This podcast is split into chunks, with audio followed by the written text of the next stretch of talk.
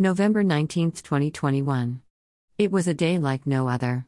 Every day since November 19, 2019, the day we lost our beloved 26 year old son, brother, and godson, marking time takes on a whole new significance after our loss. By day's end, after posting the letter to my departed son, the outpouring of support and encouragement that I received from this blogging community was beyond what I could imagine. Your support, along with the support of a handful of family and friends in my life, has sparked an unanticipated strength that has helped me survive the sudden eclipse of my soul. Through this grief journey, you have given me faith that the sun, even though appearing dark, still shines light into our eyes. In science, this is a fact. In my piece together heart, this is a fact too. When the dreaded Friday arrived, I was hurt that a few family members, not to mention a number of friends, have disassociated with me. Nonetheless, I focused on the positive. It was an auspicious morning. I rifled through my closet for something to wear and coincidentally pulled out the t shirt pictured above. Faith does not make things easy, it makes them possible. Later on, my daughter, my children's godmother, and I enjoyed a quiet late lunch at one of our favorite Mexican restaurants. Afterwards, we shopped for socks, but ended up purchasing a few additional food and practical items as if symbolizing the various forms of sustainment during our grief walk. At day's end, I was glad only our little trio gathered at the cemetery. Our unconditional love that we share made us comfortable and genuine. Standing at my son's grave, out loud we effortlessly spoke our hearts. Our words of love, discontent, sadness, regret, guilt, and the joyful opportunity of knowing him in our personal ways transformed into a meaningful elegy, resembling in many ways how our lives themselves have been molded in these last two years. It is incredulous to us still how so many irregular, broken pieces of our shattered lives have managed to create an artful mosaic. Through streaming tears, I realized if I had skated through life unscathed as I always desired, I would not have been forced to live a life with wide open arms. In this life, you take it all in. You feel deeply without numbing or canceling out the pain or heightening the joy.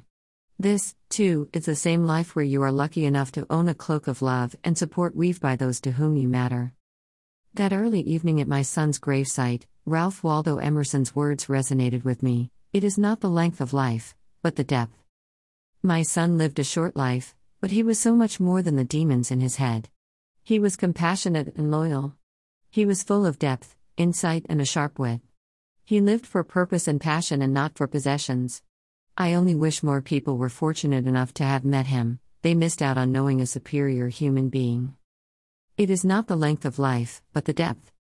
When we three parted from him, we felt grief's depth, the painful stretch of our marathon trained souls. In life's irony, we were like winners who had crossed the finish line. Yesterday, on our daily walk, the neighbor's dog raced across his yard to greet us. Our neighbor informed us that her dog isn't friendly to strangers. You must have a special aura, she explained.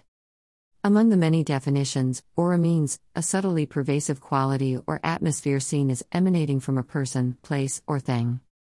Love is our aura. Loss has taught us the extent of love's reach. It stretches to a point of excruciating hurt, ready to break but, defying logical odds, it digs in, roots firm. If love is truly our aura, I cannot exclude loving the people who have abandoned us. Coincidentally, I started reading Cheryl Strayed's national bestseller, Wild. She writes that some people scatter in their grief. This concept pulls me away from feeling angry to coming to an understanding of the ones that we have lost along the way as a result of our loss. It is too much pain for them to endure. After all, the price of love will shatter the femur of our hearts. The femur, BTW, is the only bone in the thigh and is the longest and strongest of all the bones in the body. The price is high. Our little tribe pays the cost. Like expert appraisers, no one can undermine what we have come to know as true value, and we willingly pay the price. Photo by RODNAE Productions on Pexels.com. This Thanksgiving, although we will have an empty seat at our dinner table, it will not diminish my thankful and grateful heart and mind, thanks to all of you. Faith Muscle